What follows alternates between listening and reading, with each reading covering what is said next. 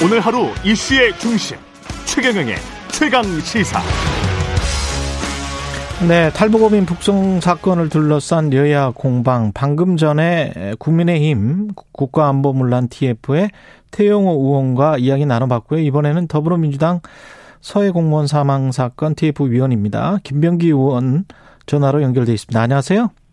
반갑습니다. 예. 안녕하셨습니까? 예, 안녕하세요. 그 태용 의원 주장은 지금 뭐 13명이나 뭐 북한에서 범죄를 흉악 범죄를 저지른 사람도 한국에서 재판을 받고 감옥에 있든지 아니면은 뭐 사회에 나와 있든지 단지 이 지원만 못 받고 있을 뿐이다. 그게 우리나라 법이기 때문에 그때 당시에 아 우리가 이 사람들을 받아들였어야 된다. 뭐 이런 주장이더라고요. 뭐 급하니까 뭐 국민들께서 잘 모르시는 아마 중요한 사실을 그때가 본인도 모르게 아마 발표하고 말씀하시는 것 같은데요. 예. 이게 23명이 맞습니다. 중대범죄를 저지르고 도망왔는데 예. 대한민국에서 처벌받은 사람 한 명도 없습니다.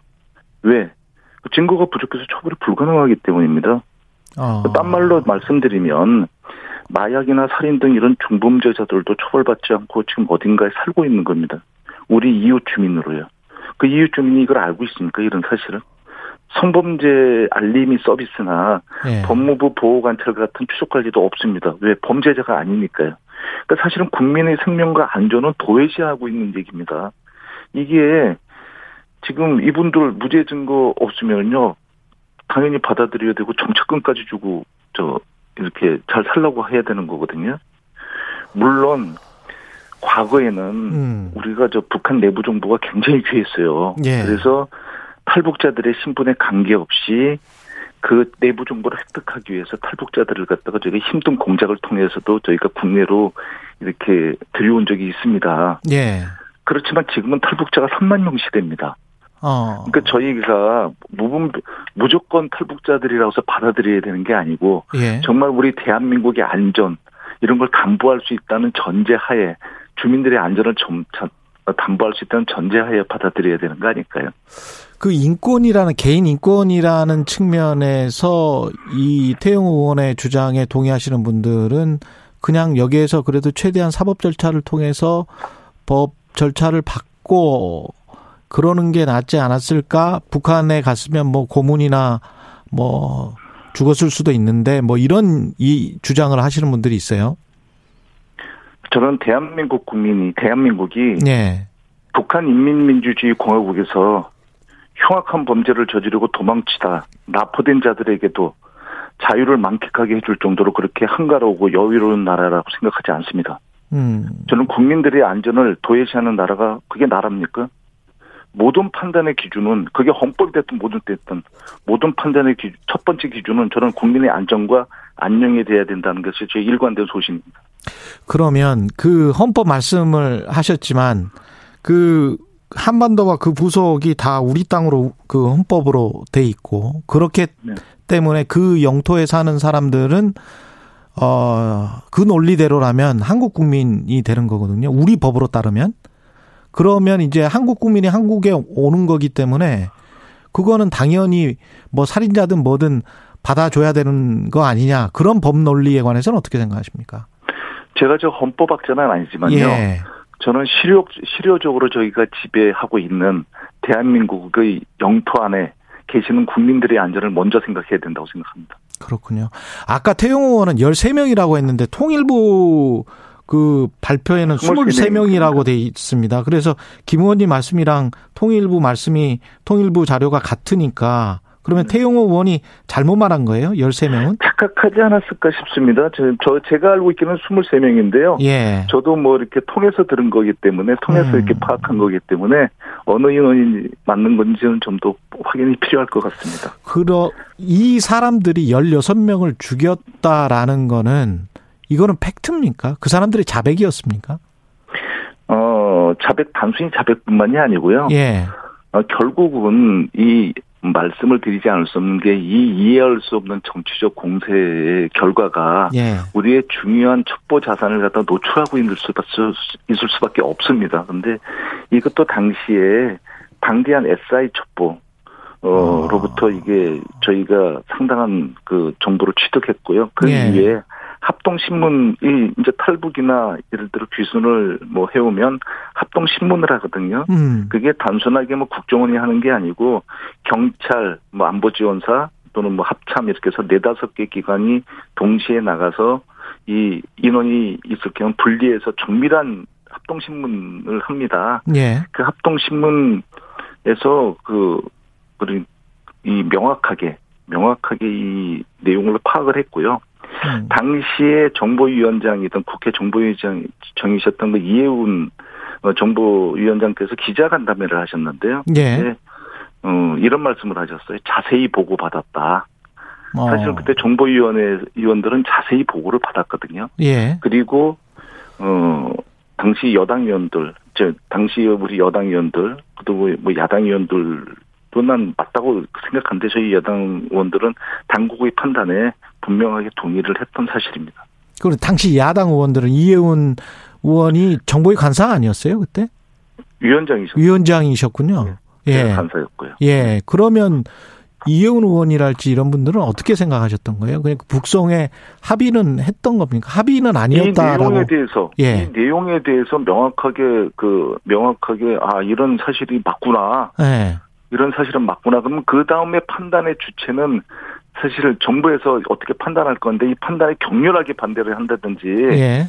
이런 경우들이 없었거든요. 뭐 예. 김무성 당시에 저 위원 어, 의원님들께서도 그렇죠. 이런 뭐 흉측한 뭐 이런 그래서 대한민국 국민으로 받아서 되겠습니까 이런 류의 발언까지도 하실 정도였거든요. 예.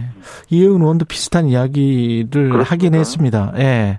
뭐 이런 사람들이 돌아다니게 되면 뭐 예. 큰 위험이 된다고 생각한다 정도의 발언을 하지 않았나. 예, 예. 그. 저도 기억이 납니다. 예. 네. 두렵다는 이야기를 하셨던 것 같고요. 네. 근데 이제 국민의힘에서는 그 이게 안보 농단이라고 규정을 하면서 국정조사 특검까지 추진하겠다. 뭐 이렇게 네. 이야기를 하고 있습니다. 네. 어떻 민주당은 어떻게 대응하실 거예요? 사실 이게 국회가 공전인 상황을 저는 악용하고 있다고 밖에 생각할 수가 없어요. 왜냐하면 네.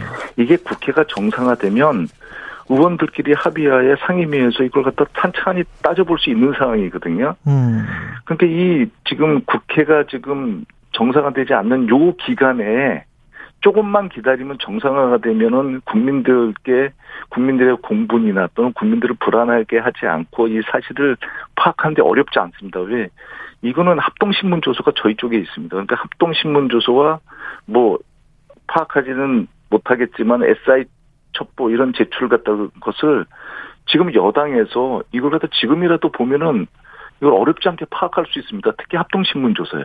음. 그렇다고 한다면 이런 걸 보고 말씀을 하시든지 이런 걸 보지 아직 못하는 상태라면은 국회가 정상화가 된다면 꼭 정상화가 되니까 정부가 합동신문 조서 SI 첩보 제출을 거부하지 않게 하고 제대로 진상규명을 하게 꼭 좀 진상규명을 했으면 좋겠다. 음. 그때 가서 국민의힘에서 제발 딴소리 안 했으면 좋겠다. 이런 바람입니다.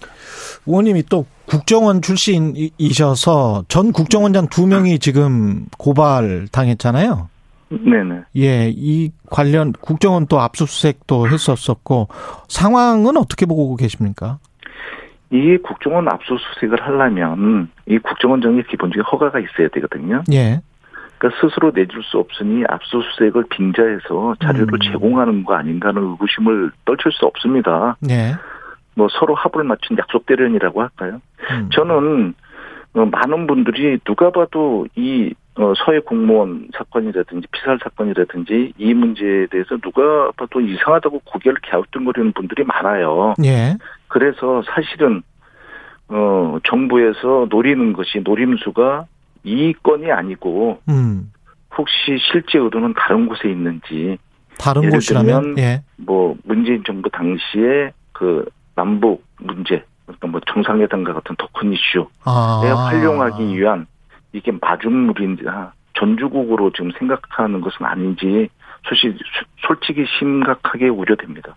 아, 그러니까 서해 공무원 피살 사건이나 탈북 어민 북송 사건 관련해서 아까 태영 의원도 그런 비슷한 이야기를 했는데 네. 혹시 이런 것들을 북한에 이제 너무 굴종적으로 뭔가를 해서 북한한테 뭔가를 받지 않았느냐?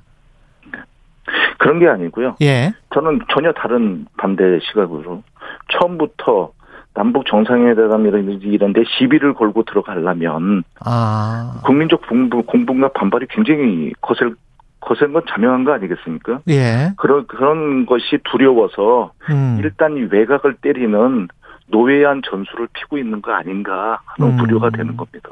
당 그러니까 예. 남북 문제 같은 것은 안보 문제는 100가지라는 것이 있을 수 없습니다. 모든 정책이. 그렇죠. 20가지 중에 19가지, 19가지는 굉장히 잘했는데 음. 정말 본질을 벗어나 한두 가지를 가지고 시비를 걸어서 침소봉대하고 막이 문제를 삼 문제를 삼아서 결국은 여론을 딴 데로 호도하기 위한 음. 그렇게 돼야 되는데 처음부터 그렇게 하면은 이게 부담이 되니까 예. 일단은 정말 말도 안 되는 문제 두 가지를 가지고 시비를 걸기 시작하는 거 아닌가 그런 우려를 어, 떨칠 수 없다는 말입니다. 그러니까 문재인 정부의 남북 대화 정책이 뭔가 잘못됐다라는 것을 반증하기 위한 어떤 정치적인 반증 반증을 처음부터 들어가면은 예. 문제가 돼 이게 처음부터 들어갈 수가 없지 않습니까? 생뚱맞게 예. 갑자기 예. 그런 이런 문제로 남북 문제에 대한 국민적 관심을 갖다가 약간 어 고조시킨 다음에 음. 그런 문제로 이렇게 들어가려고 그러는 거 아닌가 음. 하는 우려 때문입니다.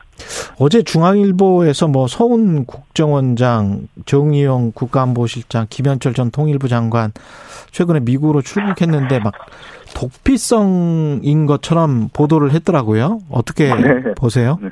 네. 마지막으로. 일단 뭐 정의용 안보실장께서는 지금 국내에 체류 중이시니까 그건 아, 뭐 아. 뉴스의 팩트가 좀 틀린 것 같고요. 어, 그러네요. 예. 어, 그건 뭐 수사를 피해서 도망간 것이 아니고요. 음. 현재 이제 그 서해 피살 사건이나 탈북 뭐 어민 북송 사건과 관련해서 이거는 권위 있는 해명을 갖다가 곧 내놓을 것이라고 저는 생각을 합니다. 예. 그분들이 제일 많이 하는 분들이니까요. 음. 다만 일말의 오해조차도 오해조차도 없을 어 없애기 위해서 음. 이런 것에 이런 것에 대해서 너무 끌지 말고 예. 뭐 조속히 이런 거에 대해서 권위 있는 답변을 갖다 내놓을 것이라고 저 기대합니다. 알겠습니다. 여기까지 듣겠습니다. 더불어민주당 서해 공무원 사건 TF의 김병기 의원이었습니다. 고맙습니다. 감사합니다.